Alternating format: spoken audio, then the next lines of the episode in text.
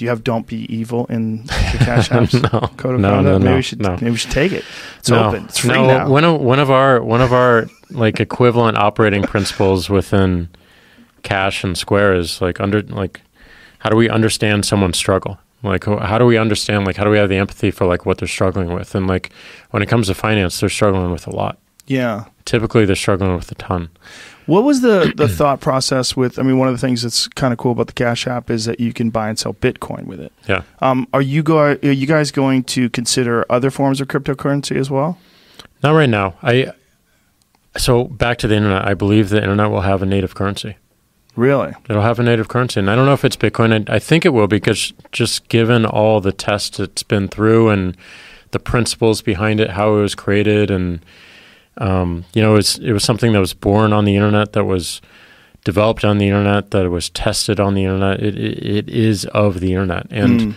the reason we um, you know we enabled uh, the purchasing of Bitcoin within within the Cash App is one we want to learn about the technology and we want to put ourselves out there and take some risk. We're the first publicly traded company to actually offer it as a service. We're the first publicly traded company to talk to the SEC about Bitcoin and what that what that means and it it made us uncomfortable. We had to we had to you know like really understand what was going on and and that was critical and important. And then the second thing is that we you know we would we would love to see something become a global currency. It it, it enables more access. It, it allows us to serve more people. It allows us to move much faster around the world.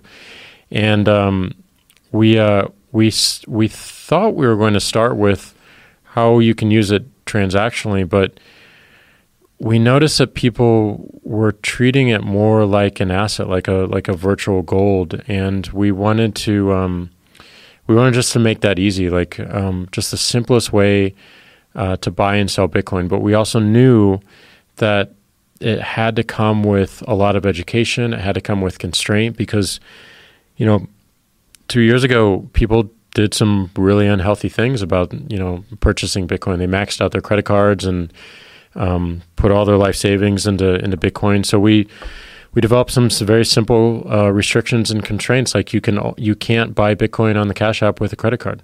You have to. It has to be the money you actually have in it. And we look for day trading, which we uh, we discourage and shut down. Like that. That's not what we were trying to build. That's not what we were trying to optimize for. We made a, a children's book explaining what Bitcoin is and where it came from and how people use it and where it might be going. So we we really tried to take on the role of education and and and to have some like very simple healthy constraints that allowed to be allowed people to consider what their actions are in, in the space. Now, when you have something like the Cash App, which is a, it's very much a disruptive technology in terms of like decentralization of of, of banks and, and and currency, and Mhm. you know to have it where everything is going right at you're direct depositing a paycheck right in the app if you so choose and then you could also buy bitcoin which is another disruptive technology i mean that this is a, another step towards this sort of new way of doing things. Yeah. And is there pushback from from any companies, or is there? Oh yeah, yeah. I mean, like you, you just look at like some of the major banks and their consideration around Bitcoin.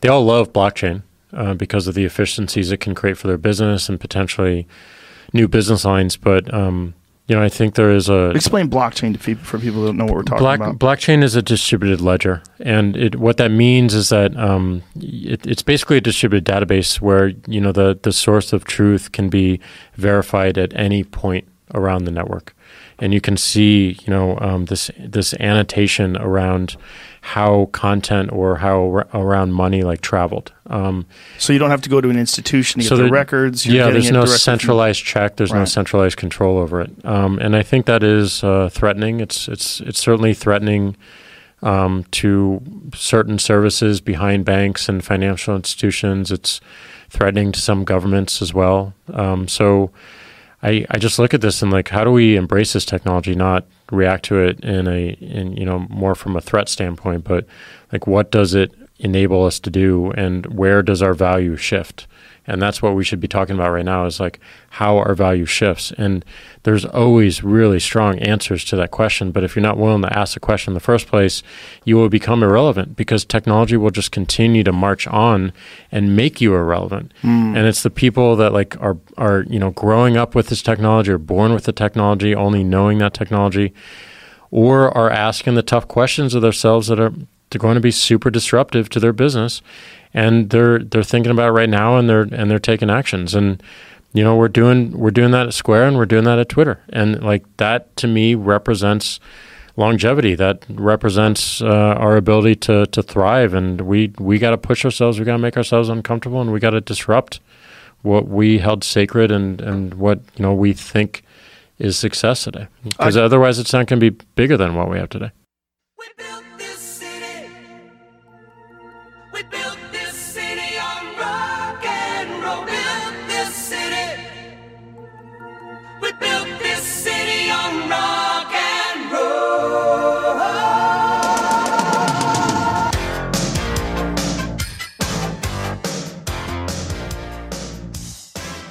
Welcome to the Noded Bitcoin Podcast. This is Pierre Rochard. I'm here with my co-host Michael Goldstein, aka Bitstein. What's going on, Michael? Howdy, howdy. Uh, today we have like someone who has been mistaken as like my body double or my uh, stunt man, uh, Francis Pouliot. Francis, how are you? I'm doing great. Thanks so much for having me, guys. And I think it's not only the French name and the maximalism, but it's also because I think we tend to have a a self-content uh, smirk on our profile pictures uh, across social media. So maybe that's why people confuse us. Yeah, smirking's Smirk almost illegal. Yeah. Should, uh, you got to be careful with the face crime, guys. Yes, absolutely. Noted. Noted. uh, um, so, Francis, uh, I'm sure that most of our audience is already uh, familiar with your background, and, but just for those who are not, like, do you want to I mean, you're like a big Bitcoin OG, so you got a lot of history to uh, describe, and you're you're a UASF veteran and No2x veteran, so you've just got a lot uh, a, a, lot of uh, history in Bitcoin, and uh, we want to get into that. Yeah, so I'll try to do it as short as possible. Um, my background is actually as a, an economist and public policy analyst before I got into tech, and I was into um, libertarianism circles.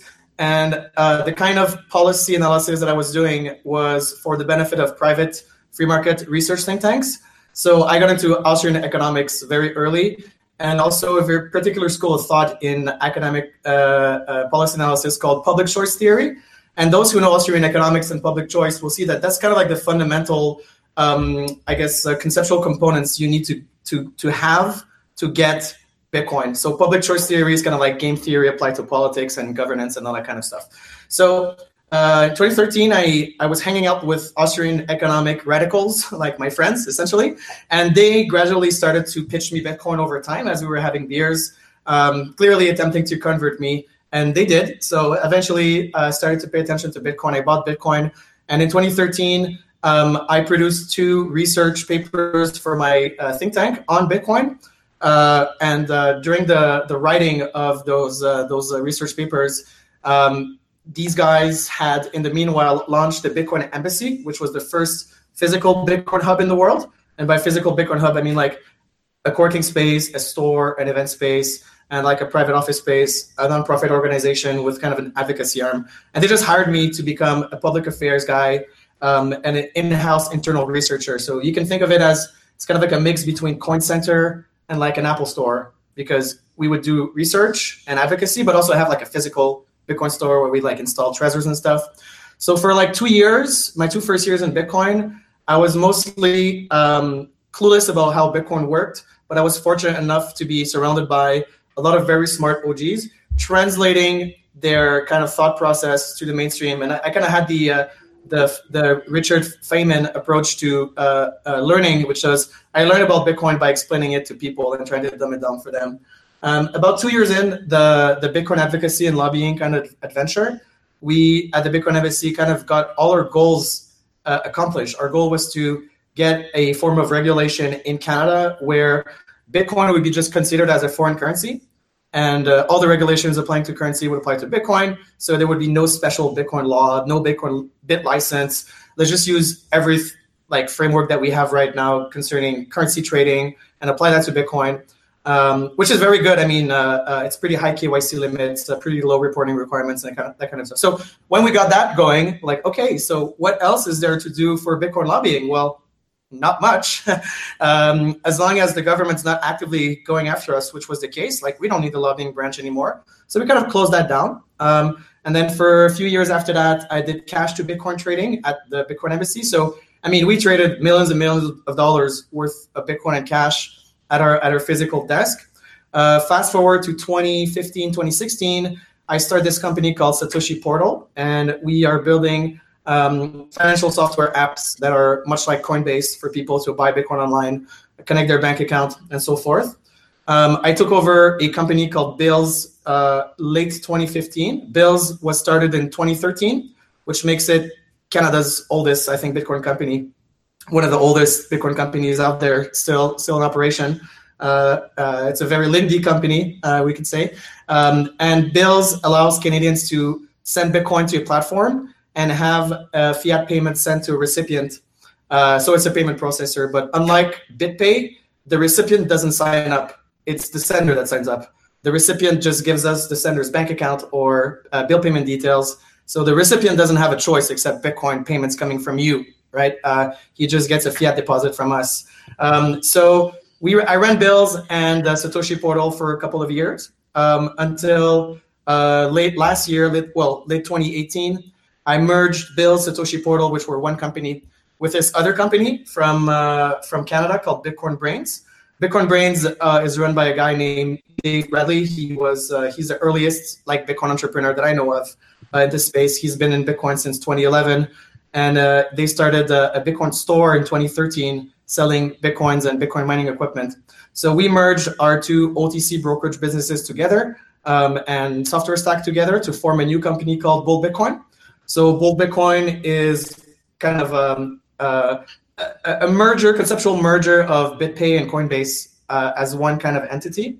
And I think we can talk a little bit about more about like Bull Bitcoin is a little bit different from from most companies in that it's a, it's an activist company. It has very radical core values um, that is trying to and it's trying to shape the way that the Bitcoin ecosystem is moving. Um, and it was created as a direct response to the the bad behaviors of other companies. So, for example, Pierre, you uh, you had that petition going uh, to get, uh, which was a great idea uh, to to become the CEO of Coinbase uh, because you probably recognize, as I did, that Coinbase has a huge market share and it is actually influencing the way things are going. Uh, so you might want to be the head of that in order to have a positive influence on the ecosystem. In our case, we're like, well, it's actually possible for us to take Coinbase's market share in Canada because of the um, differences in the Canadian market. So we started to have this idea: let's kick out Coinbase and of Canada. Let's actually do it. And how we're going to do that? well, we can either accept a $20 million VC check or we can merge a bunch of companies that are uh, run by single shareholder early adopters and make a kind of a, uh, we could call it a kind of a confederation of, of early Bitcoin adopters uh, into one entity. So that's that, that's what I've been doing. And more recently, over the past year and a half, I've been um, obsessed uh, with building full node usability software, um, uh, a very time consuming and expensive hobby. Uh, so uh, in the meantime that we're building this financial exchange software stack, we're also doing stuff very much along the lines of what Pierre is doing with his node launcher, uh, what BTC Pay is doing, and what Casa is doing. Awesome, fantastic. Um, so how how is the Canadian market for bitcoins different than the U.S. market for bitcoins? Um, it's it's different in many ways. Uh, it's kind of hard to to explain exactly what makes it different but i would say one it's the analogy that i use is canada is the afghanistan of bitcoin exchanges hmm. and that's kind of the end result and what does that mean is that um, foreign companies they kind of come here with a lot of vc funding and a lot of manpower uh, but they cannot succeed. Coinbase did not succeed in Canada. BitPay did not succeed. Kraken has like 100 bitcoins of volume a day in Canada. Um, and these are the last three ones that are operating here. I mean, you can count probably like 100 companies that announced a Canadian launch and that never made it. There's regulatory, there's um, market, there's banking relationship, there's payment processing relationships involved. Um, and there's also this, um, you know, Canada's kind of a really small community. And, and a lot of people, it, it's it's a big Bitcoin community, but it's divided in like three cities. And a lot of people kind of know each other. And a lot of the uh, the the marketing, the branding in Canada comes from word of mouth, local meetups. It's a very grassroots community, I would say, or ecosystem. Um, so uh, what we were able to do is kind of like knowing the terrain extremely well, knowing the users really well, knowing the banks because like we know the bankers because we meet at the cocktails and stuff. We were able to navigate our way through like the tunnels, getting help from the villagers uh, while the foreigners just came with their big helicopters and just eventually left as they, they couldn't sustain their expenses. Uh, we had much lower expenses in, in grabbing that market share, for example. So the end result of Canada is that you have like 15 uh, mid to small OTC brokerages, no massive Bitcoin company in Canada, and um, one or two liquid order book exchanges, and even one now since Quadriga is basically out of the game now. Um, so it's a much more decentralized ecosystem, but which is lacking a, a sustainable market uh, leader uh, that people can depend on to exist in five years. Awesome. So that's Bull Bitcoin, right? That is it. Yes. Awesome. Um, and then on on the node launcher, so like I think that the way I kind of see that is there's there's different use cases and they call for completely different software architectures. So like um, the the Docker use case that you're going after is really about servers and providing like a kind of a backbone for other uh, things that you can build on top of that. Uh, and then like BTC Pay Server is very focused on WordPress, you know, plugin type, uh, two clicks and you're on Azure. Um, not like yeah, it is customizable, but it's not uh, mm-hmm. like like yours is. Is that a good read on it? Yeah, absolutely. So when we started Cyphernode, um, well, the first thing is like we needed it for ourselves, right? Um, so, but we also wanted it to be extremely generic because we had Cyphernode for ourselves for a little while. We didn't need to open source our backend. We wanted to make it a very, very generic software product. And the reasoning behind Cyphernode um, at a very high level is that we are targeting um, it originally we were targeting startups and companies that are offering bitcoin services to the public but themselves relying on other startups and companies to, for their node services. Specifically i'm talking about is um, uh, imagine for example that you're launching a payment processor in europe um, to do lightning uh, payments.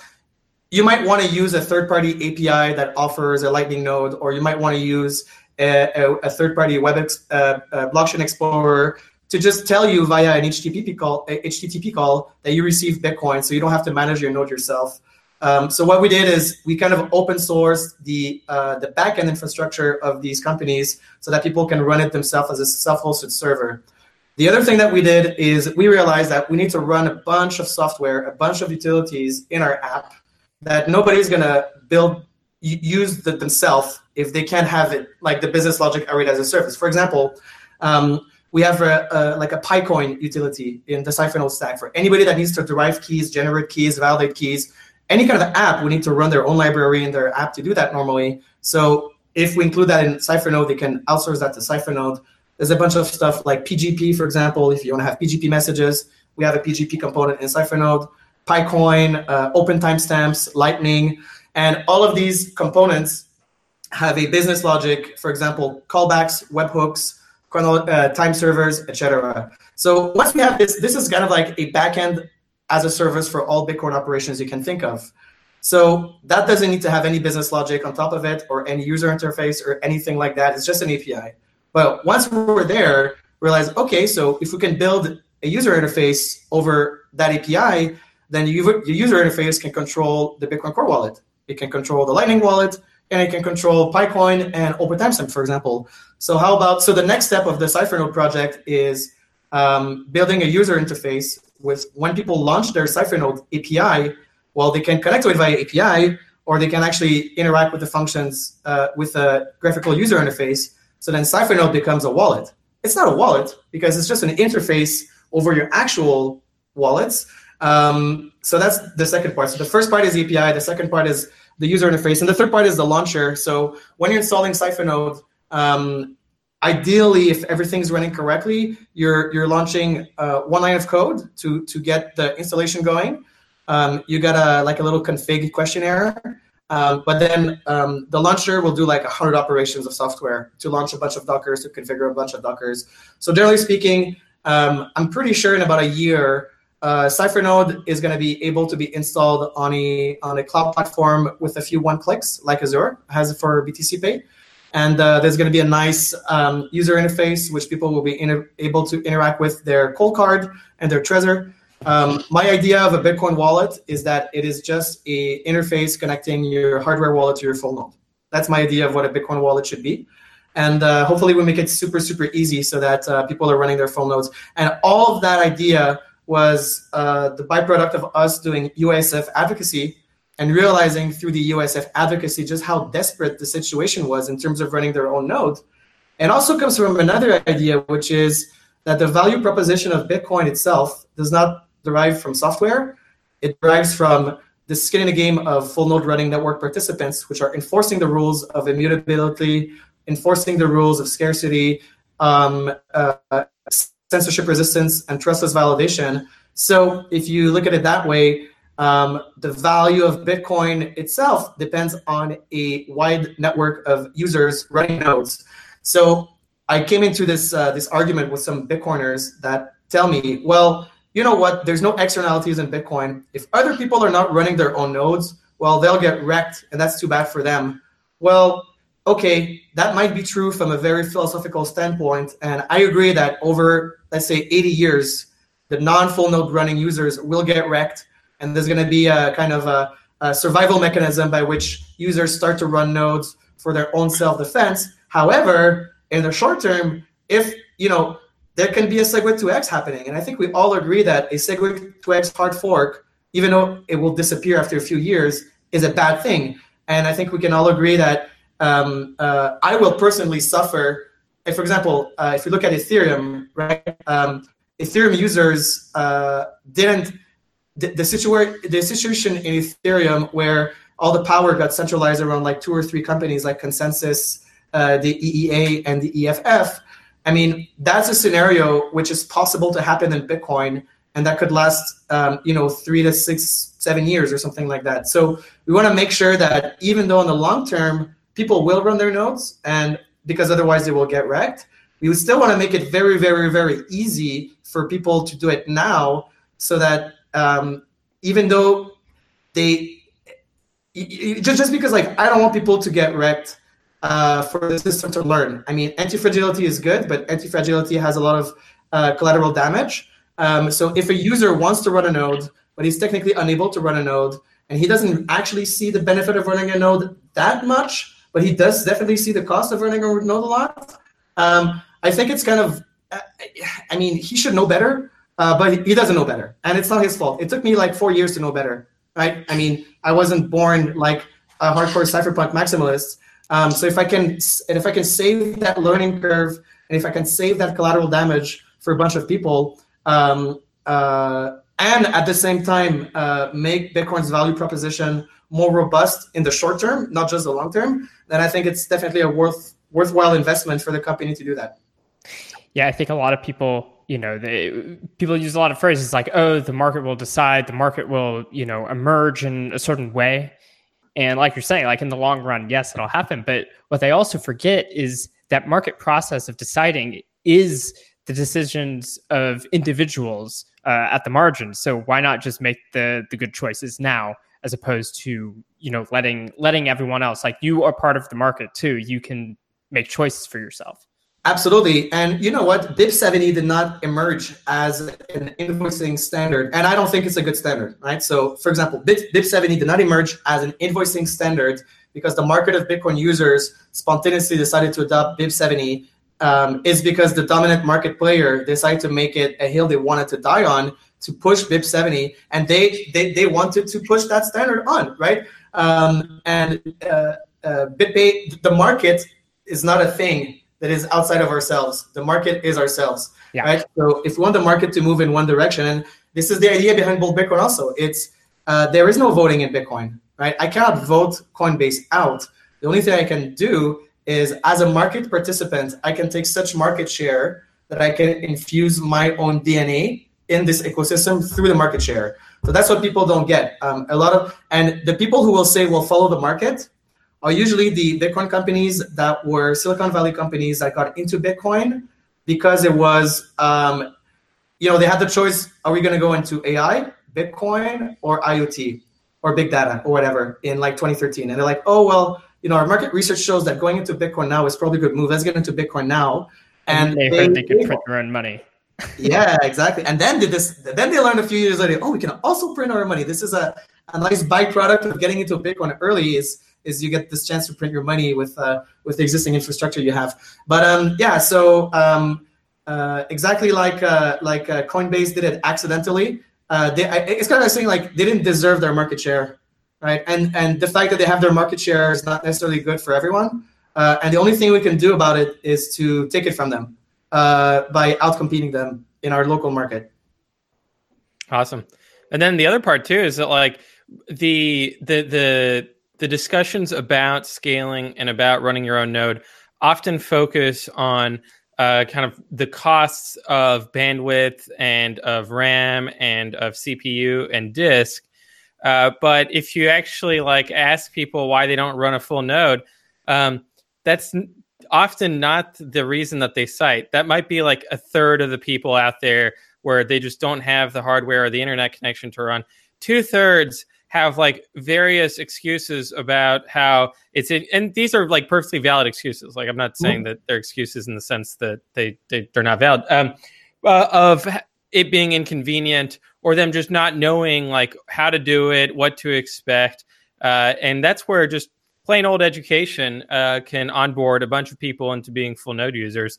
Um, and then for me, it was like I'm I wrote the node launcher not because like I I had in mind that there would be a lot of demand for it, but really to scratch my own itch. Like I, I did find it annoying to have to go into the command line. Like I don't like the command line. Uh, so have, building a GUI over that uh, just seemed like a, a no brainer. Absolutely. And I'm not a programmer myself. I learned how to use the command line uh, in the context of building Cyphernode with my other programmers, where there are sometimes I was like, I really want to test out this feature or stuff like that. And I totally agree with your assessment. And that's why I disagree with, for example, Luke Jr.'s assessment of how the the the how we should look at the network ev- evolving. So Luke Jr., for example, will say, no one's running nodes, and that's probably because the blocks are already too big. Um, because he has a really shitty computer, probably in his house or something. Um, and and uh, he say uh, and and his assessment is okay. If we want more people to run nodes, um, then we need to reduce the size of the blocks, which isn't necessarily an entirely bad argument in itself. Um, but that's not the reason why people uh, don't run full nodes. Um, I did a few polls, uh, and that is is the same reason for users and startups and companies. Um, and the reason is is never disk space and it's never bandwidth and it's like running a full node is, is complicated. The RPC is really not useful. Um, if I'm if I'm running a full node in the cloud and just connecting to it via RPC, there's all sorts of, of security risks to it. Launching it, maintaining it. Um, maybe the sync time is an issue, but not that much because a lot of people are used to like downloading software that takes a few like maybe not a few days normally, but a few hours. It's it's you know someone someone wants to download Bitcoin and is angry that it's taking a data sync versus just opening a wallet. Um, they can do both. Right? You can open a wallet for for a transaction in the store right now, or to get bitcoins from your friend right away and sync it there at your house. Um, but yeah, for me, it's it's totally just the usability of it and um, using and also launching a node on a on a hardware which is not your computer that you use on a day-to-day basis is very important for a lot of people because if I'm if I'm using Bitcoin, I don't want my video game to bug every time a block gets downloaded, which happens. I mean, not not anymore because Bitcoin Core is getting much better. Uh, this is kind of like one of the main differences between Bitcoin Core and Ethereum, for example. Is it is becoming easier to run a Bitcoin Core node, and it's becoming harder to run Ethereum node. Back in 2013, like you can't play a video game on your computer because every time your node receives a block, your whole computer is like freezing because like the CPU is getting like jacked up and like uh, you know. So so yeah, um, making it easy is the only thing we can do. The other aspect is also that when it does take a week or two weeks to sync Bitcoin, it should communicate to you why that is. Like if yeah. it if it's because you have a very slow, you know, 5400 RPM hard drive or one gigabyte of RAM or like a very slow internet connection, that way people can actually improve uh, the the bottleneck. Yeah, and there's there's there's easy fixes that are on at the app layer. Uh, for example, at the launcher side that we can deploy to fix this issue. For example, um, on Lunanode, which is a cloud provider which BTC Pay uses and that we're going to be using, um, we're developing a launcher which is going to be able to control on behalf of the user some virtual machines via API. And what we can do is, all right, um, let's launch a virtual machine that's going to be the most expensive virtual machine anybody can get. It's 50 cents an hour. That's a lot of money for like running a like a server. But we can deploy a, a virtual machine at 50 cents an hour um, and sync Bitcoin in three hours, and then copy that image, put it on a, a really slow VM, a normal VM, or you can download that image onto your own computer, running on your own computer. So this is what I'm advocating for. This is why I like Cyphernode. Is like we can we can get efficiencies over the reference implementation softwares without playing into them that much and breaking anything. For example, in C Lightning, there is no function to connect and fund at the same time. That's mm. inconvenient for a full node user. So how about we write our own function on top of C Lightning, which does two API calls, two RPC calls. Uh, same thing with Bitcoin Core. Does not allow you to watch an XPub. Very inconvenient. Much more convenient to use a third-party block explorer in that case. Um, but you can have an XPub watcher in Bitcoin Core by doing, for example, seven different operations in Bitcoin Core and installing a webhook. Um, so without having to play into Bitcoin Core, uh, we can make Bitcoin Core easy to use with this this added layers. And I think this is where the industry is going. And what Bitcoin was missing is a really robust middleware layer uh, for apps, and also a really robust graphical user interface uh, layer. And that's what we're getting in 2018, 2019. I think 2018, 2019 is like the years of like making it easy to run your own node. Um, and we're definitely going to see the dividends of that when we do the soft forks in, let's say, 18 months from now.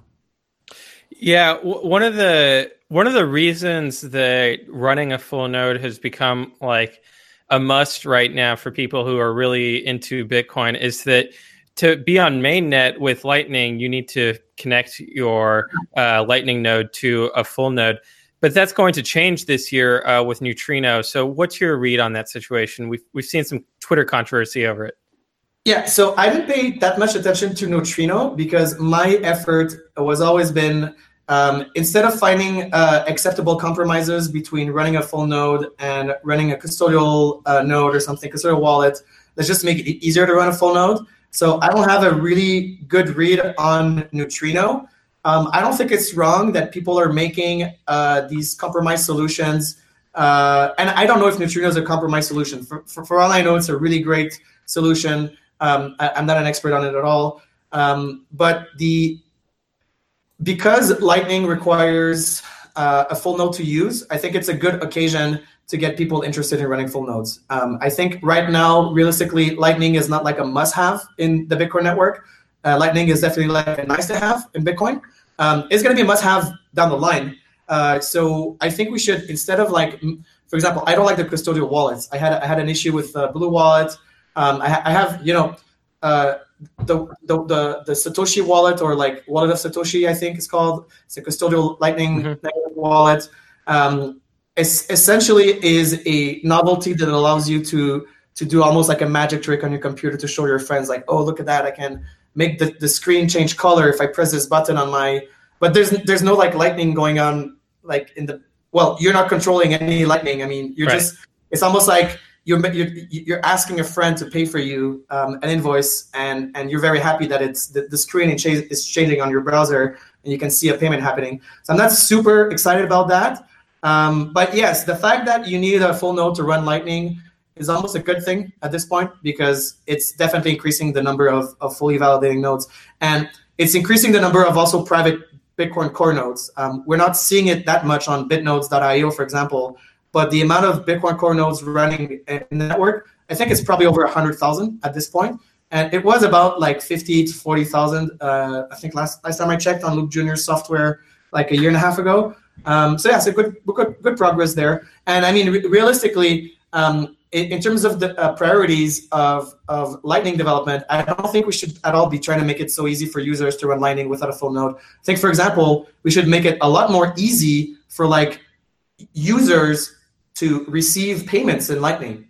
Right now, the entire design of Lightning is made on merchants. Like we need to get merchants to accept Lightning, but there's not a lot of infrastructure to have users receive payouts in a very very seamless way. Um, there's not a lot of, of infrastructure, for example, for um, yeah, I mean, automated payouts is just to me is like one of the no-brainers. So uh, a payment protocol, for example, there's no there's no real payments. There is Bolt 11 and an invoicing protocol, but there's no payments protocol to send, for example, other information between Bitcoin uh, Bitcoin wallets and Lightning, like we have uh, in Bitcoin with BIP70, which is a bad one. But I mean, we would need to focus on that, for example. Um, so yeah, light, light, Lightning, um, a nice to have for now. And let's just focus on on making Lightning uh, extremely good for the advanced users that are effectively testing it right now. Uh, no one's really using Lightning for e-commerce. That's that's not true. Like anybody who's paying in Lightning right now would be just as happy paying in Bitcoin. They're just doing it because they're fans of Lightning. Um, yeah, that's pretty much my thoughts on that, where that's going. But I mean, I, I think realistically, Lightning um, is is just. I'm a fan of Lightning, just so we're clear, and it is happening much much faster than I than I thought uh, we would. Um, but it's not a it's it's not a it's not a magic bullet for for some some problem because um, there's no urgent problem right now that I see in Bitcoin that Lightning would solve. I don't think the fee situation is a problem, and I really don't think that the 10 block uh, the 10 minute block time for most merchants is a problem because if you think about it, a unconfirmed Bitcoin transaction, in my opinion, is uh, is harder to to defraud than a credit card payment at this time. Yeah, for sure. Um, and then the other thing too is that like if we look at yeah, if it, it, on chain right now fees are like a satoshi per byte if you're not in a hurry, uh, which means that it's like less than a penny to send a payment. Now blocks are like ninety percent full, so sometimes there are spikes and it goes up quite a bit, but nothing like December 2017 mm-hmm. when fees like in US dollars were like 25 to 35 dollars for sending a transaction but I, I think that's going to come back eventually. Um, maybe not this year. Maybe this year it goes up a little bit but uh, during the next bull market. And then and then I think the the, the conversation and the the sense of urgency about uh, lightning will change. Yeah no to- totally. I, I did get the so the reason why I started to uh, hire a bunch of guys to work on Cipher was December 2017. I paid a $1,002 Bitcoin transaction fee. And uh, that's because Bylls uh, accumulates a shit ton of like small UTXOs, right? So like, you know, sometimes I will make a, a, a transaction with like 300 inputs in it, right? Um, so it's it's uh you know that's that was about three four dollars per per input in that at that time, and I was like, holy shit, like the Bylls business model is not sustainable unless lightning happens. And that's really where I, I was like, holy shit, like my business will, pe- Bitcoin will succeed. Uh, people will still be using Bitcoin, but they're not going to be paying their bills with Bitcoin. And that's what my business is. So I'm like, shit, I need to get Lightning uh, rolling in. And I really think we'll see uh, much higher transaction fees in the future because Bitcoin is a black. And this is funny because I was tweeting about this. I got a bit, I, I got a bit triggered, uh, not too much publicly, like very privately on a lot of the uh, mathematical modeling and analysis of the fee market, uh, which some people are using as a way to advocate some, for some potential changes to the Bitcoin protocol. I thought we were done with this, but apparently uh, uh new changes are, are, are, being proposed by, by some people, right by, by, some Bitcoin, Bitcoin influencers, and uh, the fee market is going to get positive and, and, negative black swans to it. Uh, a negative black swan might be like Jeff Garzik's company. Jeff Garzik, by the way, is not out of the picture. He's still financing projects that are attacking Bitcoin, like Veriblock, a blockchain proof of proof blockchain. So a blockchain that timestamps other blockchains into Bitcoin or some ridiculous thing like that.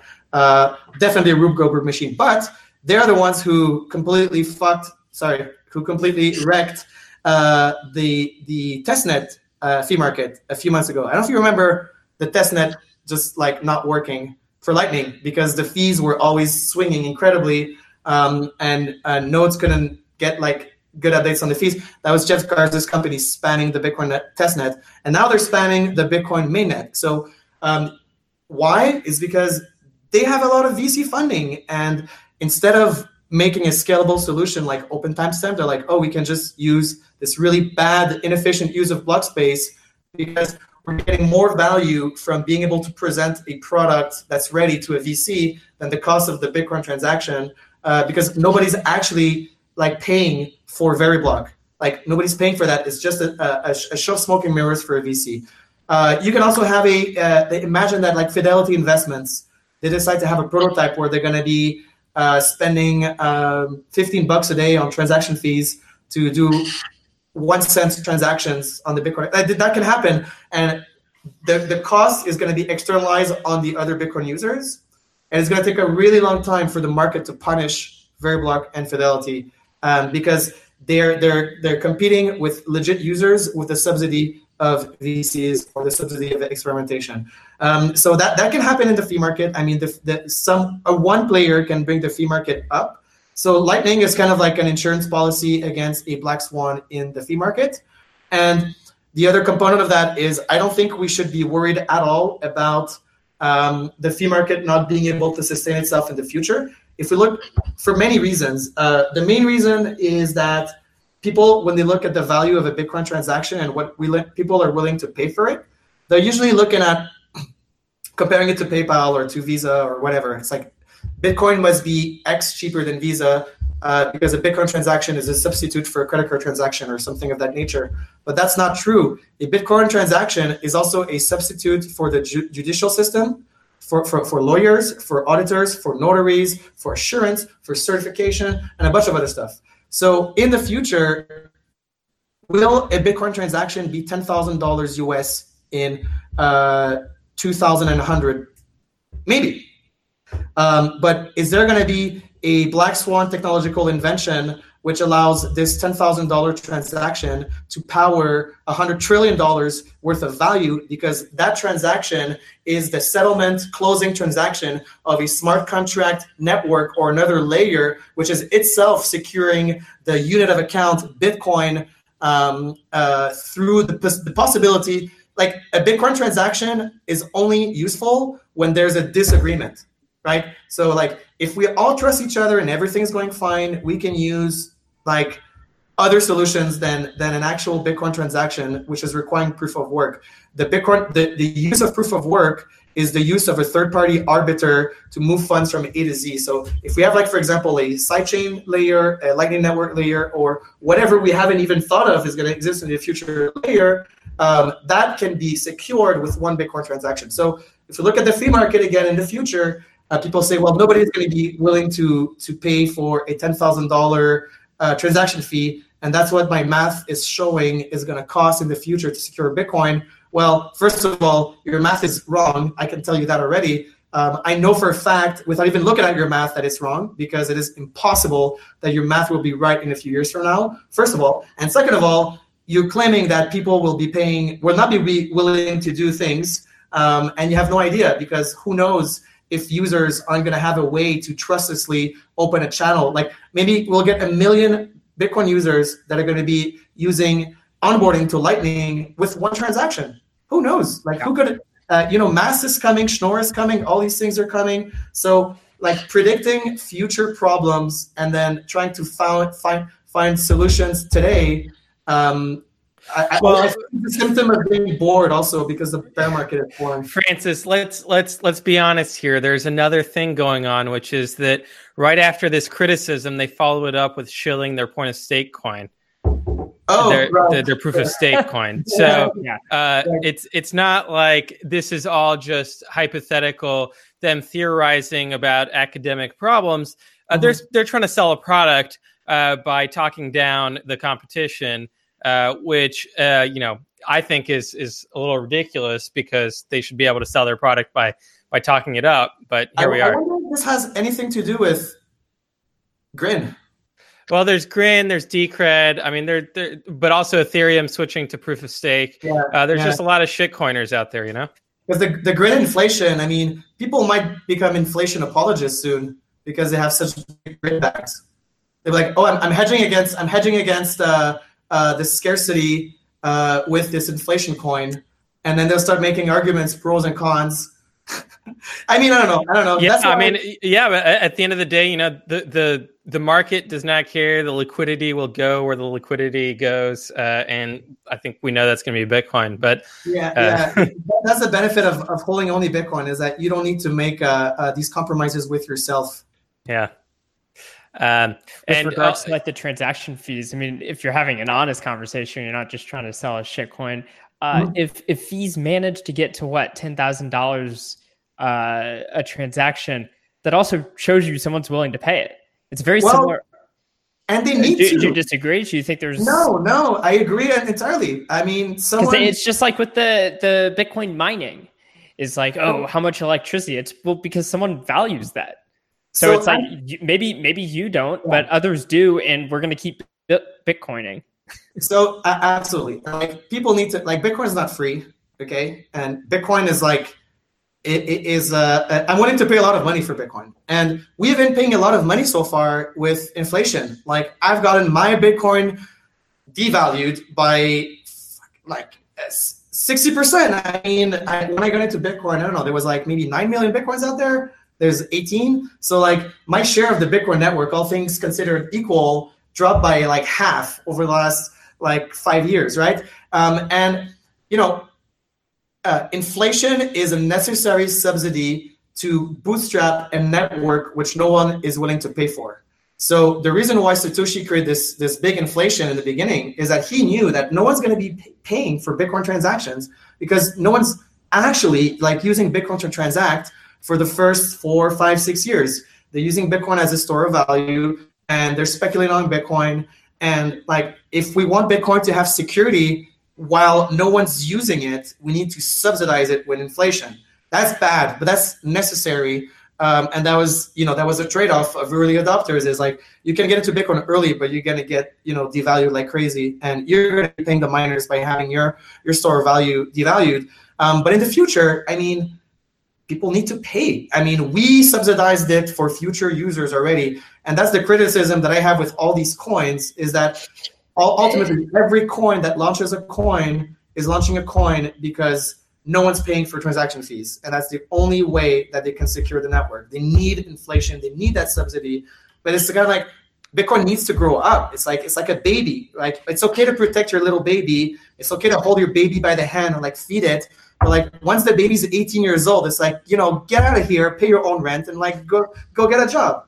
I, I guess I never shared that sort of uh, any kind of negative feeling towards quote unquote Bitcoin inflation, just because mm-hmm. I almost, I, I guess you can call it inflation, but I always knew like you know it's just allocating bitcoins that we already know will exist mm-hmm. as mm-hmm. opposed to as opposed to you know a, a fed chairman showing up and saying hey we're changing right. the interest rates so right. like I, I didn't i didn't come at it with the same mentality of like actual yeah. sort of political inflation because of uh, because of that so um but, but it was a choice. Are, you are right uh, in on on all accounts. You know, it, it uh, was a design. It was a design choice by Satoshi, and it, it may be it may be the one criticism that I have for Satoshi, which is he envisioned a bootstrap phase that's like 10 years. Because if you think about it, like from 29 to 2019, like 80, what, 82% of Bitcoins have been mined or something, maybe? Like, not sure, 85 or something. So it's like, in that scenario, like after, like, let's say 90% of Bitcoins have been mined, like people need to start paying transaction fees right to sustain the network. And I, if if I was to talk to Satoshi, I would say you're very confident in our ability to bootstrap Bitcoin and generate enough demand for transaction fees by 2019. But I think you should give us another 10 years. So, for example, I may have done the inflation schedule a little bit less aggressive in the beginning, just to give us maybe another 10 years, because 10 years is like an actual really long time. Um, but Satoshi decided to go with a very, very aggressive and you know what? In hindsight, it may be a good thing because it means that the dumb money is not going to get such a bigger share. Um, you know, people complain. They're like, "Oh well, Bitcoin's not democrat democratic enough because think of all the people in Africa that would have loved to buy Bitcoin in 2011 but didn't have any computers or something like that. I'm, I'm not sure. Um, but is it really unfair to have the early adopters have such a larger share? Maybe. Um, but I'm pretty happy with the holding demographics of Bitcoin in the sense that I uh, Roger is the only. Uh, uh, I'm not sure if he's still a whale, but Roger is like the one of the only like whales, uh, which I think it's a bad thing that they have a lot of bitcoins. But there's a lot of secret uh, billionaire, multimillionaires in Bitcoin that most people don't know about. I, I know I know a lot of very large holders that are not known people, and I'm pretty happy they're the ones that are that are that are holding bitcoins. Um, so I mean, for many years, uh, you know, since some of my early days in Bitcoin, trying to think through this, and of course, you know, I was a broke college kid, so I had to, you know, come to terms with the fact that I would not want, be one of those whales. Um, but th- there is a you can think of it in sort of like a like the Coase theorem in a way, where it's like because people have different time preferences, uh, mm-hmm. even if it, the, the early adopters who manage to actually hold their coins through all of this and become, you know, uh, you know, if they're multimillionaires now, whatever they will be, you know, post hyper Bitcoinization, mm-hmm. uh, that is a pretty good proxy for a lot of of very uh, pro social uh, characters in a person yeah, characteristic. Yeah, so I, I, absolutely. And meanwhile, and, like if you're if you're not one of those early people, there's yeah. going to be someone you can sell a Lambo to. Yeah, and they get their Lambo so they can be you know ha- have their have their hedonistic pleasures or whatever, and you get to have the the Bitcoin. So uh, yeah. I do think that the market works itself out, and there's uh, it, the important thing is just getting the Bitcoins out there more than anything. And and one thing I might also mention is kind of like a tangent, but um, you know, you guys know from my posts on Twitter, like I learned a lot of you from you guys and from from your thoughts on this, and I actually changed my mind about Bitcoin adoption. I would say over the last two years, based on I'm not sure if it was just like Satoshi Nakamoto Nakamoto Institute posts, probably a lot of it also reading um, or rereading Nassim Taleb and like really diving more into the skin in the game philosophy, but in terms of like a person whose job was to generate adoption for Bitcoin, I changed my, my view on it.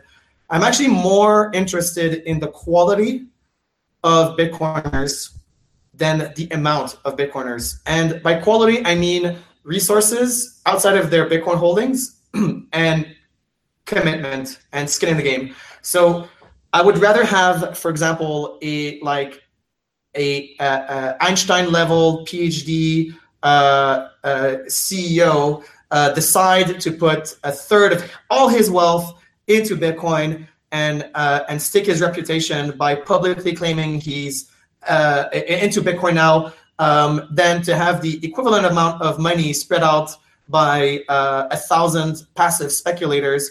If we're looking at the adoption of Bitcoin as a goal that we should pursue, um, adoption will happen, and I, I think the most the most influential phrase for me by Pierre is like people will not use Bitcoin because they're objectively analyzing the properties of currency X versus currency Y and saying like, huh, this one's 10% more private. I'm gonna use the one that's 10%. No, people will be using Bitcoin because they need to eat and because the merchant is only accepting Bitcoin because he can only uh, Bitcoin is the only currency he can liquidate to buy the rice that he's selling you.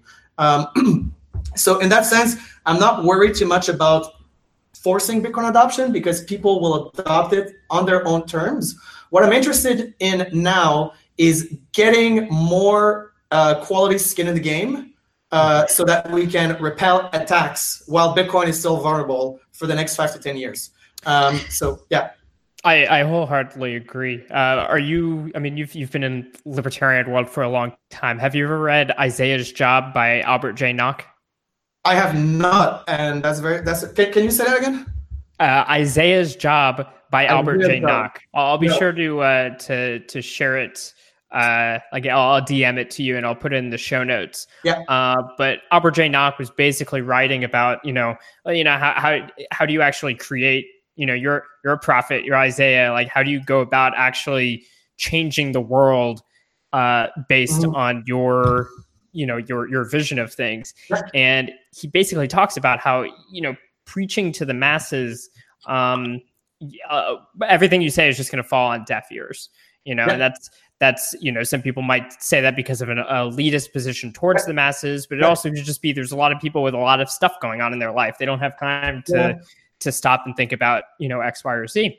So instead his focus is on bracing the remnant. So it's about being there as a a uh, firm pillar of truth as you mm-hmm. see it mm-hmm. and sticking to your guns and yeah. being very committed and those who are interested will find you um, and it's your job not to you don't you don't go looking for them they come looking for you yeah, um, absolutely yeah and yeah. and and your job is to to you know help bring them in uh, once they find you. And so you know this is what you know I, I, would say pierre and i've been trying to do for the past many years. And mm-hmm. you know uh, the nakamoto institute is an example. The uh, pierre's node launcher is an example. All of these things. It's uh it's just being out there as a, a quality source of information, both philosophical and, and actionable, and all of that, uh, so that that people can come in and who who are interested and join in this you know grand experiment. Yeah, uh, absolutely, and it's almost as if uh, you know we're gonna we're gonna get them in with people's survival instinct, and we're gonna uh, subtly be infusing our values and our philosophies as these people are just looking to eat uh, we turn them into sound money advocates and uh, Austrian economics. Um, and in terms of, I think, I think uh, that's what distinguishes my, our companies with other people's companies. And I think I would place myself in the same category uh, in terms of a uh, of an entrepreneur as maybe the Samurai wallet developers. Um, Zap is a really good example.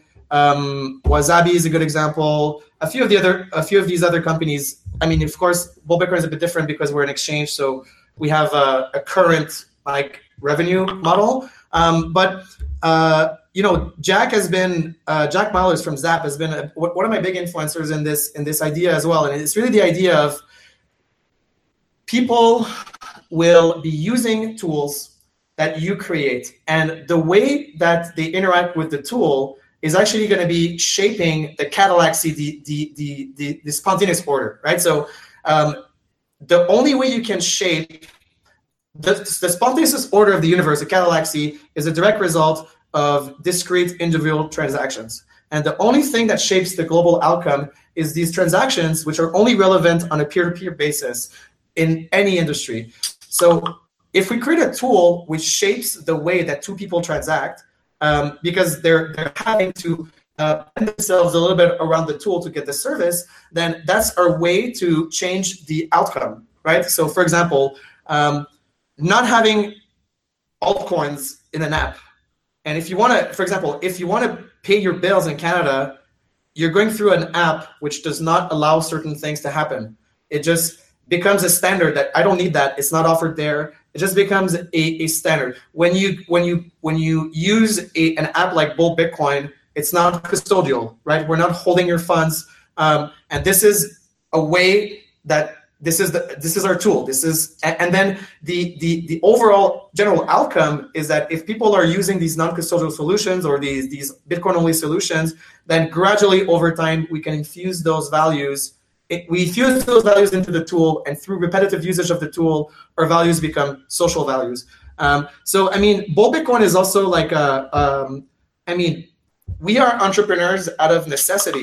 Like, I would have been very happy to uh, sit on my ass, uh, keep Bylls, kind of a small, small time app, and uh, and get get my revenue. I mean, the the reason why we're we're creating this this company is like for me, Bitcoin is like political. It's always been political. Uh, it's always been about the the removal of fiat, uh, the fiat standard, the downfall of the fiat standard, um, and it's always been about. It's it's never been about, like about privacy or about cheap transaction times or about um, just innovating for the sake of innovation. It's like how do we completely unravel a system? So maybe like stepping back. Um, when I was in policy analysis, we had this this this idea of incremental change, where um, we'll gradually be moving the window of political politically acceptable speech and politically acceptable policies slightly more towards the free market angle, um, one report at a time. Um, but that's not how how the world works. The world works in a ratchet, which is as soon as you regulate or do give more power, you can never go back. I mean, it only goes that way. So incremental change, rolling back, uh, it it never works. Uh, the only thing you can do is create an alternative, watch the previous regime collapse entirely, and start from scratch. Right? Um, that's and and so if you have that as a Bitcoin company in mind, um, things start to change for you. For example, Bull Bitcoin, when, I, when I'm trying to conceive the value of my company in 10 years, I'm like, oh, probably 95% of the value of my company is going to be our Bitcoin assets that we're accumulating now. And um, what's going to happen in 10 years with Bull Bitcoin when there's no more fiat, which is explicitly our objective, is that, you know, let's, let's not call it 10 years, let's say like 20 years. When there's no more fiat in 20 years, I mean, we need to have a business plan which has our own obsolescence factored in um, which is what makes this a Bitcoin maximalist company. It's the, the realization that one day we're not going to be able to make money from fiat to Bitcoin transactions anymore. So, what are we going to be doing in 20 years as a business model? Well, holding on to a bunch of Bitcoins is is a pretty satisfying answer. Um, and at that time, you know, developing like open source tools or stuff like that, that's that's it. So, if if you have that mentality of like seeing yourself in like post hyper Bitcoinization as a Bitcoin company and really imagining like what is the position I want to be in in this post hyper Bitcoinization world, then your whole whole roadmap changes. Like, of, like for example, the idea of spending uh, time and energy integrating altcoins for certain profit seems so ludicrous. If if you have this this this idea of imagining yourself in a post hyper Bitcoinization world, um, the idea of doing anything which is not increasing your competitive advantage in the Bitcoin only space and increasing your Bitcoin capabilities, like any any minute we're spending not doing that seems like like a million potential million dollar loss because we're trying to accumulate more bitcoins now by competing in the Bitcoin space. And you know, people might it's so funny. Like, imagine someone's making uh, a million more dollars of revenue this year by integrating altcoins, spending half of that money integrating altcoins and with a short-term t- mind frame, like that million dollar of effort could have been translated into 100 bitcoins, which is worth only like I don't know half a million bucks. But that 100 bitcoin on the balance sheet of that company in 10, 15 years could have been enormous, absolutely enormous. So I guess I guess the, our main philosophy is uh, extreme opportunity costs, like radically extreme opportunity costs, and like yeah, I, I, guess that's the best way to and and what what that does also is it makes you in perfect symbiosis with the Bitcoin network's interests. Um, so there's a reason why we might um, we might always feel aligned with the with Bitcoin itself and not just our company is that we can at best beat Bitcoin. Right? So like we can we are so fully exposed to Bitcoin that we can at best beat Bitcoin. And because our revenues and our profits are denominated in Bitcoin, by making Bitcoin better itself, we compound our revenues, right? Um, and I just don't, I can't fathom why companies like BitPay and Coinbase don't see that.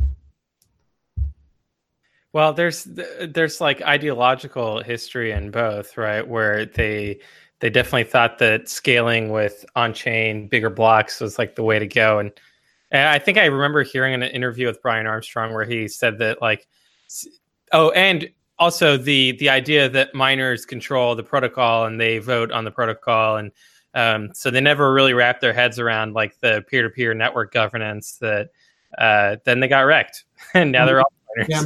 Yeah, well, that's because they don't conceive Bitcoin as like a, a, monetary phenomenon primarily. Because if they did, they would they would understand that the scarcity of the 21 million uh, uh, dollar uh, limit and this and the immutability of the governance rules is the killer app. Like, don't like the killer app of Bitcoin is not changing it.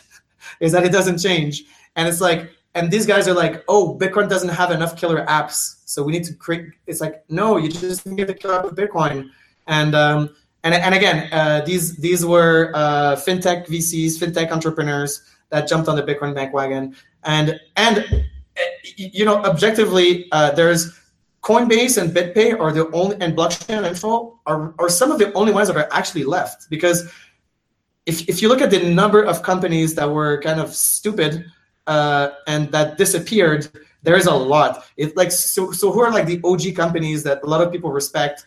Um, none of them are perfect, right? But um, the, the, number of companies that you're looking at right now that have existed for six, seven years and that are still in operation, a lot of them are going to be the kind of companies that did not go with that short-term thinking. I, I think Coinbase, Blockchain Info, and BitPay are, are uh, exceptions because they had exceptionally large subsidies to to their stupid mistakes. Yeah, that's true. I, I can say that's true for BitPay firsthand because I worked there. But did, did, you? I mean, how is it possible they're still in operation? I have uh, no idea. Yeah, so they um, first of all they got bailed out by Bitmain uh, during the bear market and got a subsidy that way.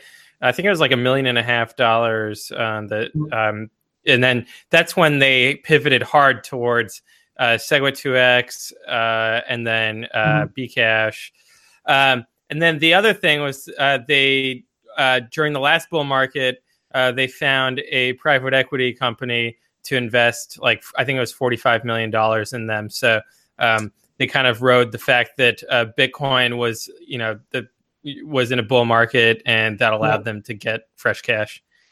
Yeah, yeah. Well, I mean that's uh, that's uh, it happens. I mean it, it, it prevents the market to learn. It delays it delays market equilibrium. Um, but what can you do? I mean, uh, uh, got to outcompete them, uh, whether yeah, it's BTC Pay Server or Bull Bitcoin Bylls. Yeah. Yeah. Well, uh, well, one of the cool things also is like we need to outcompete them, and we still haven't raised a single uh, dollar of VC money, right? I think they're kind of peaking, right? And we're just like we, and that's also the reason why we can put on a website that we are cypherpunk maximalists, skin in the game, and that we hate altcoins and that we believe fiat will disappear is because we were able to make those good decisions. And it's kind of like I think they, if you get that subsidy too early on, and that kind of goes back also to a very good entrepreneurial philosophy that I might share with the listeners. I'm not sure how many entrepreneurs, but it's okay to not be scalable for a while. It's and in Bitcoin if you're scalable in Bitcoin, like if you're scalable, it means that you're not innovating, right? Because if you're scaling something, you need to scale an existing process. Like you're not, you can't scale and change as you scale. You you iterate and you adapt and you evolve. And then once you figured out, like this is what I'm going to be, this is the the format, the procedures, this is the business philosophy I'm going for. Like now you scale. If you get the money, if you scale too fast, then you can't adapt because you have these commitments to the investors, right? So, I mean, uh, we uh, if we had raised a shit ton of VC money in 2016, um, maybe I would have been selling Bitcoin uh, shitcoins on Bylls.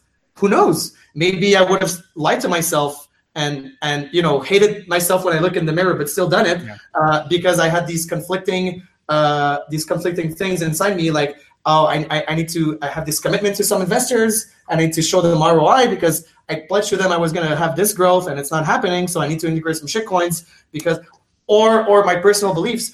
And uh, it's it's a beautiful thing when you're in an industry where not only you are able to stick to your core values, but objectively, it seems to me that everybody that sticks to its core values actually increases his Lindy effect over time. So there's no and there's no like there's no conflict, for example, between being a Bitcoin maximalist company and loving profit. And in fact, I've, I've went through a lot of uh, uh, pain to explain to a lot of people like the, the, the benefits that we get from being a Bitcoin maximalist company with opportunity costs, liabilities, risk, team cohesion, um, having core values, uh, organic referrals and branding. Like we're definitely in a position in the industry where if you stick to your core values, you may actually make more profit in the long term.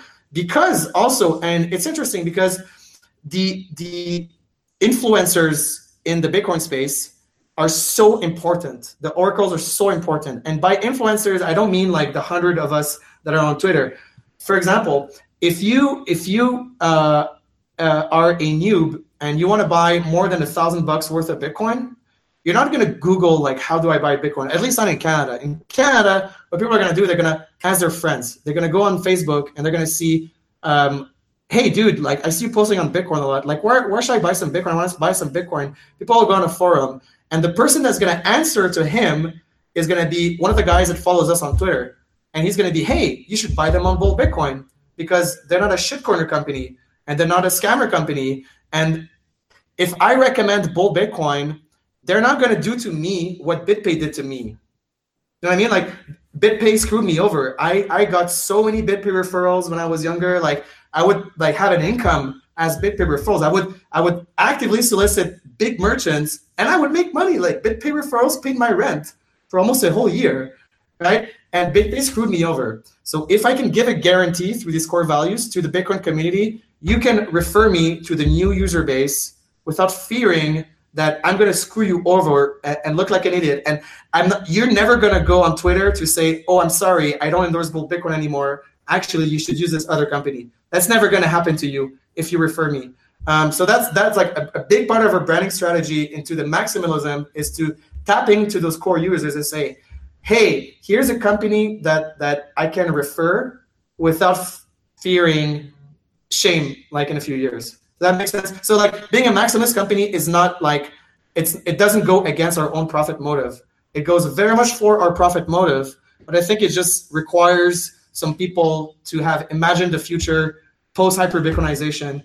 And I think it, it and, a lot of people they imagine the future post Bitcoinization, hyper Bitcoinization. They're like, oh no, that's too crazy. I can't. That's not actually. It can't happen, right? It's like it's impossible that I'll be this baron, this new Rothschild. Oh, well, maybe it's not, right? So maybe have a little creativity and, you know, maybe stop being so afraid of the post-hyper Bitcoinization world and, you know, take, take the argument to its logical conclusion, right? Like you have a logical argument. Uh, everybody can understand Bitcoin and follow it to the to the last step. And the last step is there is no fiat. I'm sorry. It won't coexist in 50 years. You you cannot say, "Oh, I have all this logic that leads to fiat not existing," but then doesn't make sense. Fiat's always been around. It's it is going to exist. It must exist. No, um, and you know the altcoins. Same for the altcoins. Like 99.9% of them are scams, but we're to live in a in a multi-coin world. Like no, it's it's it's just commit to your own vision, right? And like if you're wrong, be wrong and, and get wrecked. Just don't don't endlessly compromise all the time. It's I, I don't like I'm not a fan of compromise. I'm, I'm a fan of of uh, um, you know opt in opt out. Uh, you know, and I, I'm a fan of evolution via nat- natural selection, which requires people to get wrecked. Um, and endless compromises, they just they, they don't they don't bring about any innovation or evolution. Yep, agreed. Um, we are already over an hour. uh, say, I, I, for one, I for one am, am, happy that Silicon Valley will not be the uh, sort of, of, bastion of, of Bitcoin in the future. like that is that is a, a power structure that is best decentralized. I, I, I'm I'm very happy also because I don't think I can show up at a Silicon Valley cocktail without getting uh, kicked out. I'm, I'm happy it's going to end up so, somewhere else just for my own uh, benefit. I think uh, a bunch of us in uh, in Bull Bitcoin are officially uh, banned from uh, visiting San Francisco. So I'm happy. That's probably not a bad thing. I mean, I thought you were going to say you can't visit a Silicon Valley cocktail thing without you know getting attacked by a homeless oh. person. Well, yeah. well, well, yeah. Well, I would, I would much rather have Calgary, for example, be the, the hotspot of Bitcoin worldwide, or or Austin, Texas, for that matter, or pretty much pretty much any other place than San Francisco. Um, and uh, maybe, maybe you know, and maybe the uh, the kind of um, in- internal struggles we're seeing in Bitcoin, uh, cultural struggles, mostly social struggles. They're also reflective of the the struggles we're seeing with the intellectual dark web. You know, with uh, Nassim Taleb, Jordan Peterson, um, Alex Jones, uh, Joe Rogan, all all of this. Uh, so uh, that struggle we had in Bitcoin with like the let's just call them the Bitcoin liberals or the Bitcoin NPCs. Um, I'm kind of happy we had that struggle because like we won that round. Like within Bitcoin, there is no like the NPCs, the NPC culture, the liberal kind of. I don't want to call it. I don't know how to call it. Uh, uh, let's let's call it that that culture of that doesn't believe in humanity that much. uh, actually lost the culture war in Bitcoin much earlier than it lost the culture war everywhere else. So I, am pretty happy we had this. Uh, you know, S2X was like a, uh, a, a, revealing of the cards on whose side is on very early, uh, which is good, and also a very public revealing of who was wrong and who was right. Uh, and uh, uh, such and su- such a revelation like S2X would have destroyed Bitcoin, right? And S2X was was pushed by Silicon Valley, and these are these are two facts that you cannot hide and they cannot hope to reconcile, right? So I mean, I mean, it, you know, I'm afraid of non-Silicon Valley people pushing hostile changes to Bitcoin now because if anybody from the Silicon Valley crew tries to push changes to Bitcoin this time, it's it's not going to work. Um, well, now that now they're on the Ethereum, like they don't. I don't yeah. think that any of them care about Bitcoin anymore. Like I, I know that there are Bitcoin maximalists mm-hmm. in Silicon Valley, obviously, but yeah. like if you look at the population of it, it's it's yeah. pretty Ethereum or or like DFINITY or like something new EOS or whatever. Mm-hmm. But yeah, yeah. The next the next uh, hostile uh, attacks to Bitcoin, I'm afraid, will be coming from people in the maximalist camp. Agreed. I'm afraid this is, and and and just as a final thoughts to uh, it to might be coming everyone. from Francis. Yeah, exactly. And as a final thought, I would say like you know Pierre don't trust anyone, not even yourself. yeah. yeah, don't trust me. Please don't trust me. Like a lot of people are like, "Oh, Francis, you've never fucked up. You never said." I will fuck up, right? I will say something really stupid. Hopefully, I like I'll change. Hopefully, I'll I'll, I'll get wrecked really fast and like a- adapt. But I'm I'm gonna say something stupid, and and uh, you know uh, michael and pierre m- might say something stupid regards to bitcoin so definitely like don't trust us and be careful there was this really funny phrase in riga at the riga conference where someone told me the central the central port of failure in bitcoin is friendship hmm. yeah. because because friendship skews your your your rational decision making right so i won't call out this person because he's my friend or i won't uh, I'll let this one slide, or, or, or, you know, or maybe he's right, or I won't oppose him publicly. Um, so let's just differentiate like people's personas uh, from their from their arguments, and like I'm wrong often, just maybe not on Twitter as much. So don't. Now, right. just as a funny example of me being wrong, on one of our podcasts, I said that the weight limit was eight million weight units, and that's actually uh, wrong. It's four million weight units. Uh, it would have been eight million if Jeff Garzik had won. Uh, but I, I, got called out on Twitter, and it was like, okay, no, no, clearly, no, yeah. And, and I was wrong before. I mean, I remember perfectly uh, thinking uh, that uh, Bitcoin would never scale as a as a base. The, the, the layer one would remain the same, and then we would use Litecoin with a peg on Bitcoin. Like I used to think that. I, I was like, shit Bitcoin can't scale, but it is the gold. So if Bitcoin is the gold and it can't scale, then we need silver. Bimetallism, right? yeah. And and I wasn't like advocating for Litecoin, but I mean I was wrong. I was completely wrong on the block size debate. Um, I wasn't, uh, you know, in in private discussion groups before SegWit2x, and I'm I like I should I, I am like afraid to say that even now on this podcast. Like before SegWit2x, there was SegWit2Mb. People forget that that was the the first Eric Voorhees attempt. Uh, there was a private like mailing list and like private chat group, and like I was like saying, okay, Segwit2Mb, that's a good compromise. We'll raise the like uh, you do this and that. Like that was that was like before UASF, right? Um, but then again, I changed my mind uh, really early on. Like I went to speak to other people, and they're like, "Yo, you're crazy. This doesn't work." And I'm like, I, I hadn't seen yet the the impossibility of forking Bitcoin and maintaining consensus, right? So I, I, I was still kind of looking at Bitcoin uh, governance from a um, we can kind of like manage it a little bit, and um, I, I hadn't come into that full conclusion. So you know, who knows? Like, how wrong was I? I was very very wrong on that topic. Hopefully, uh, th- thankfully, again, I didn't promote it that much uh, or at all because I wasn't confident in it. But who knows how wrong we'll be in three years? And imagine imagine the joke on us if like in three years like we find a way to scale on chain, Lightning doesn't work. Um, who knows? Like uh, maybe maybe we're totally wrong about human nature and uh, and all our thoughts about how the world evolves in economics are complete bollocks. Um, unlikely, but definitely possible. And you know, when when you when you uh, and when people say do your own research, uh, I don't think that's the right thing to say uh, because if you do your own research in Bitcoin, you're just reading other people's thoughts. Think from first principles. Okay, just think from first principles and check your premises. Do check your that own thinking. yeah, yeah, yeah. It's like check your premise and take it to the logical conclusion. Don't do your own research because doing your own research is just going to be reading my blogs and Giacomo's blogs and Pierre's blogs. Just think for yourself. And like, if it smells funny and it sounds like it's irrational, but this other smart guy has a very uh, uh, eloquent technobabble speech which disputes your first principles thinking, you should definitely trust your first principles thinking more than this guy's technobabble uh, even if that guy is is me.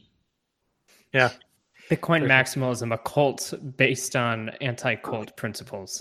Exactly. Uh, well, you know, it's it's a good idea for you to listen to us for a little while. Uh, wait, if you're getting into Bitcoin first, uh, I would I would say yeah, uh, listen to me uh, for the first three four months of your Bitcoin life. Listen to Pierre, listen to Michael, and then you know start to think from from first principles because uh, the difficulty with Bitcoin is that the first principles of Bitcoin are very complex and they're very hard. I mean, it's Austrian economics, it's emergent order, it's uh, and it's you know peer-to-peer networking, um, it's game theory. These are the first principle basis points to, to start off with. We're, So we're it- here to help you. We're here to help you with your initial block downloading. Yeah. Yeah. Well, you know what I would say is, can I take this guy's discourse and reverse engineer it to first principles, which makes sense? Mhm.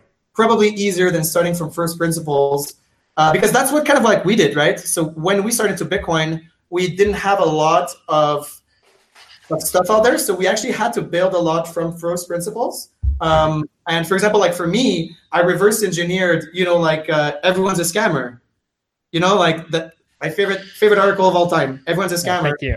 uh, by Dixie. And like I'm looking at that and like as a merchant accepting Bitcoin, like, oh shit, that makes sense. Of course, like I am actually trying to get more Bitcoins uh, from my users is like, oh wow, he's right. You know, so deconstructing it. Um, but yeah, I'm I'm afraid of, for example, like uh, what's the biggest difference between like Litecoin and Ethereum and like Bitcoin ultimately?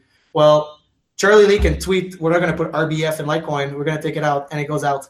Uh, Vitalik can tweet with his the Vitalik gavel, you know, consensus. Uh, Vitalik can hammer the gavel and say we're not we're not forking now.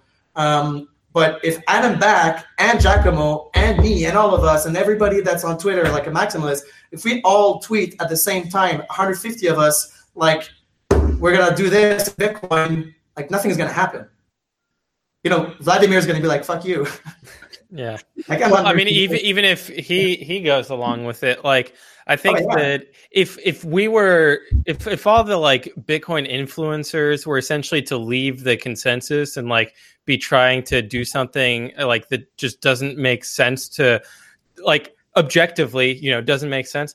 I, I think that all it would mean is that we're no longer influencers and like a new generation of people would immediately appear Exactly. uh, and then we would be like the Gavin Andresens or the Jeff Garziks or of whatever previous generation.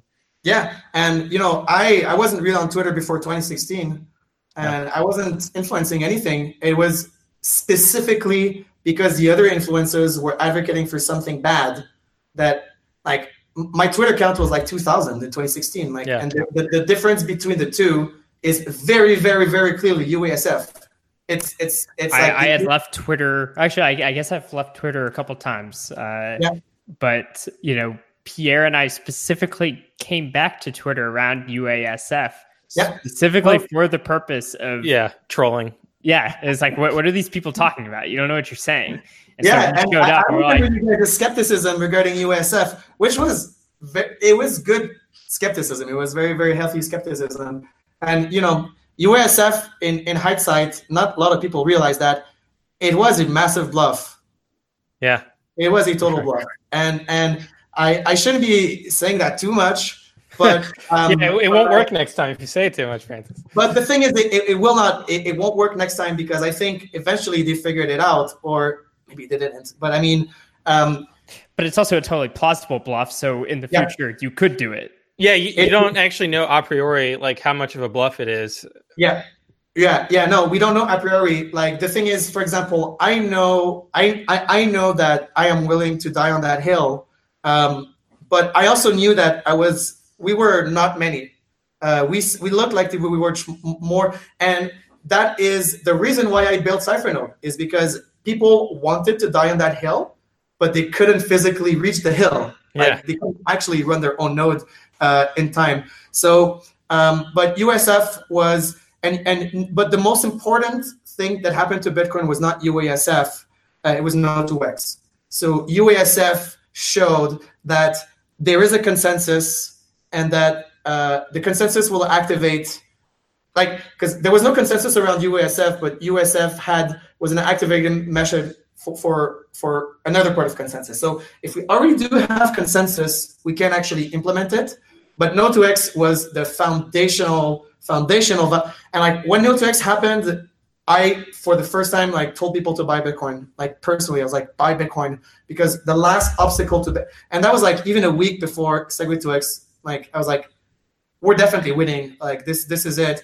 And what that showed is something that will easily happen to Ethereum will never happen to Bitcoin. Like that's the main. If I was to articulate like what's the main difference between Ethereum and Bitcoin and Litecoin right now, is that Charlie Lee can make a change to Litecoin and Joe Lubin can make a change to Ethereum. I, I know it's not the main difference. Uh, there's many, many differences, but in terms of like the value proposition, Bitcoin's governance rules are like I think we I, we can't say impossible to change at this point, uh, but we, we can have very high degree of certitude that there will be 21 million bitcoins. Um, I don't have a degree of certitude at all that there's going to be 96 million Litecoins. Zero. And I don't even know how many Ethereum there is uh, in the future. Yeah, that, that changes all the time. So. because it changes all the time, right? So how powerful is that?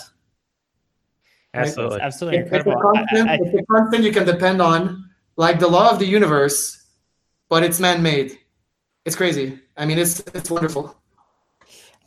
I think with the with regards to you know everyone's going to say something stupid um, and all that, I think it's going to be really interesting how I, I, imagine there will have to be a way to develop a sort of ethics around uh, controversial ideas. So, for instance, someone might have a controversial idea to to input to the Bitcoin community of like, I think Bitcoin would be better if X. And at first, it seems really controversial, and then by the end, you know, it turns out that it's actually it truly is a a an improvement on Bitcoin. Mm-hmm. Um, there, there, it's, it'll be interesting to figure out, you know, what what are the proper what are what are the proper methods of community communicating that such that you're not um, ostracizing yourself from the community yeah. um, while also being able to to share this. And I think you know uh, one thing with like the the Segwit2x, um, one of the simple things they did not do, I, if I remember correctly, was just like go through the sort of proper BIP process of sort of garnering that that community consensus before trying to go forward with something. Mm-hmm, mm-hmm. No, to- totally. And there's it's it's it's such a tough uh, it's such a tough like mental exercise to try to think of these things because at some point we say, all right, we are the market. We can create the market. We can create consensus. And at some other point, we're also saying once you're trying to create consensus and you don't, then you should abandon. But at another point, we're also saying, well, what makes Bitcoin powerful is the idea that you can opt out, right? So there, there's kind of like, you know, I think the ethics would be if you're going to propose a change to Bitcoin, uh, you should uh, uh, submit yourself to peer review and change your mind, right? If you're wrong, if you're not getting consensus then you should change your mind. Uh, and if you don't change your mind, uh, you should bear all the costs and all the risks.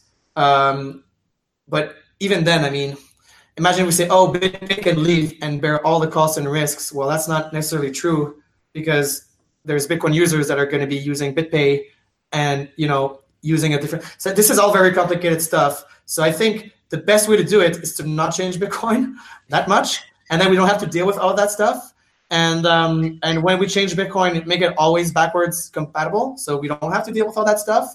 And when we change Bitcoin, it is strictly uh, because of a technical problem or or or or or something like um, quantum computers, whatever. We need to change uh, the signature algorithm to a quantum Right. computing signature algorithm or something Being like that. being hyper conservative about Bitcoin is the status quo, and it's a perfectly Yeah. reasonable and suggested suggested uh, mode of being. Um, Yeah. And so, yeah, it should just be the default for Yeah. people anyway. I think the ethics of Bitcoin is humility in the face of of something that's way too large for you. It's like it's way, way, way too large for you. And the only way that you can influence Bitcoin is by being part of a moment, a rolling momentum which grows naturally. And like if you see the momentum growing, like you can push a little bit f- further faster. Um, and if you see your own momentum going in the wrong direction, then either you get wrecked, right, or or you assure yourself not getting you re- you readapt.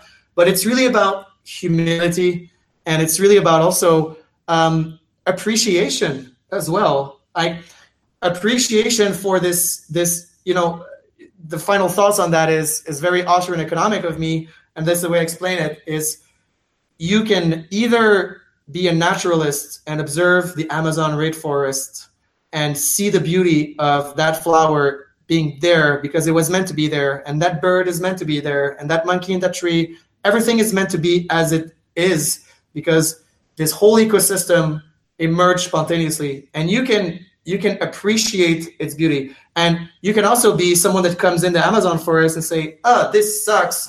I would really like there to be a big maple over there." And I'm pretty sure that this forest, this ancient Amazon forest, would have been much nicer if there was a big maple tree in the middle, and I'm gonna put my maple tree there. It's like that's just the hubris of thinking that you your imagined outcome is better than the the outcome of of the laws of the universe. There's no different for me uh, from a social like a central planner in Bitcoin, which is planning the optimal fee level in like 50 years by playing with metrics and dials. Um, than than a central banker, which is playing with the inflation rate and playing with the interest rate in order to get some kind of outcome. So you know, the ethics of Bitcoin is uh, is uh, is uh, humility and appreciation in the light of an inevitable, unstoppable, emergent order, uh, which you can at very very minimum influence with your individual discrete transactions. And if you want to influence the emergent order, all you can do is transact more. Beautiful ending. uh, so, where where should people uh, go find you online, and uh, what would you uh, like to have as, as parting words, things you want to show? Yeah, definitely. I'm going to show my company again. Uh, so, bullbitcoin.com. It's only available for Canadians. Uh, however, if you are an American uh, or a foreigner and uh, to Canada, and you want to see what it feels like to pay your bills with Bitcoin, we're actually uh, you can go now uh, lightning.bylls b y l l s dot com. So uh, it's using testnet, so you can pay like a fake testnet bill, and you can kind of you know get a you know if, if you're American, if you're wondering like does Bylls actually exist uh, because you've never been able to use it since you're American, you can actually try lightning.bylls.com. Um, is the same app as bylls.com. We're gradually merging, so you can check one of the two. Um, stuff to shill. My Twitter account, uh, Francis Pouliot underscore. Uh, I'll shill the Nakamoto Institute. Check out the nakamotoinstitute.org. I've actually been pointing Catallaxy.com to Satoshi Nakamoto Institute uh, website for a little while now. I'm pretty happy about that. So when you Google Catallaxy, now a bunch of Bitcoin stuff shows up. I'm pretty happy. I, lo- Oh, I love that, that, that term. Um, and uh, I guess that's pretty much it. I'm gonna be we're, we're pro- I'm probably gonna be launching a Bitcoin maximalist podcast in Canada. Uh, like just me and uh, Ben Perrin from BTC Sessions. We're recording the first few episodes uh, of that now. So uh, Bull Bitcoin has a YouTube channel with not much on it. Uh, oh yeah, two things I like to show. Uh, um, I did do a a uh, speech about Bull Bitcoin and our core values and stuff. Um, that was pretty radical. So if you Google Bull, Bull Bitcoin um, on YouTube, it's probably going to be the first thing that you see. And I do have a very good. I like this article a lot. I wrote this article called, called uh, the origins of innovation and Bitcoin, and that is kind of like an, an essay where I merge in my my Austrian economic and like kind of game theoretic and skin in the game philosophies into uh, creating tech companies and working in the Bitcoin space. It's like a 12 minute read. It's a pretty long read. Um, so Catallaxy, the origins of Bitcoin and innovation. Uh, read that on my Medium blog, which is Francis Pouliot. Awesome, and fantastic. Thank you for showing. All right, thanks for coming on. We'll have you back on uh, because we, despite talking for like an hour and a half, uh, I don't think we've gotten to everything that we want to talk about today. No, no. Honestly, I, I definitely, definitely love to continue this discussion. And I'm surprised uh, we even have subscribers uh, without having had Francis on in this. I know, yeah, amazing. Well, well I'm, I'm very happy to be on. I was, uh, I, I was like, I need to wait for the right moment to ask Pierre to go on the on the because I need to have stuff to announce. Like I want to go on the show to talk about Bitcoin, but I'm happy I waited until like I got Bull Bitcoin and Cyphernode like up and running. So we actually had a an actual topic to talk about. And then next time maybe we could talk about you know did the Bitcoin maximalist business model actually end up working? Uh, perhaps we can revisit in in a year and a half and see. Uh, are the maximalists still maximalists, or are they, or are they selling Grin on their website and they, they to the other? No, I'm joking. This is or, or you're live streaming from under a bridge in a cardboard box, and you're like, well, yeah, yeah, maybe yeah. maybe it was not a good idea. yeah, yeah, but don't worry, there, there, there, will never be an altcoin on Bull Bitcoin and my face on the website at the same time. So that that's it. I cannot I cannot speak for Bull Bitcoin's future investors and future executives. That's the uh, the warrant canary. Yeah, yeah exactly. Your if face. I move my face from the website, is because something's fishy. That is the that is very good. Warrant Canary, my profile picture on the website gone. Shitcoin Canary. Stop. Yes, exactly. And that means a, a shitcoin integration is on the on the horizon. All right. Well, th- thanks thanks so much for having me, guys. It was really a, a great privilege and a great pleasure. Oh, anytime. Awesome. And we uh, we look forward to listening to your podcast as well. That'll be great. Sounds good. Bye. How do you deal with ultimatums from customers, bosses, etc., that are unrealistic due to the nature of the situation and the ultimatum? What I'm going to do with ultimatums is I am going to tell the truth yeah. about the situation to them, but first, I'm going to tell the truth about the situation to myself. Mm. Because you got to look at the situation and say to yourself, is this truly unattainable? Like truly unattainable. And and sometimes even though it seems truly unattainable, but then when you actually think about it, you realize, "Oh, I could attain this. I can make this happen. I'm going to have to sacrifice whatever to make it happen.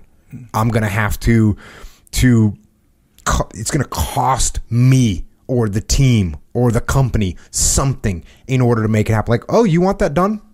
You want that you want that project done by you know the 15th cool we'll get it done. Uh, but here's what we're not going to be able to do or here's what i'm not going to be able to do. Yeah, yeah. and i'm also going to make sure that i pressure test the ultimatum against me giving the absolute full measure of effort right? Like how if i go 110% right sure. not even 100% beyond you're going mm. to give everything you can. Is it achievable? Because a lot of times people, oh, that's an ultimatum, can't make it. Well, as a member of a team, I want people's attitude to be like, you know what?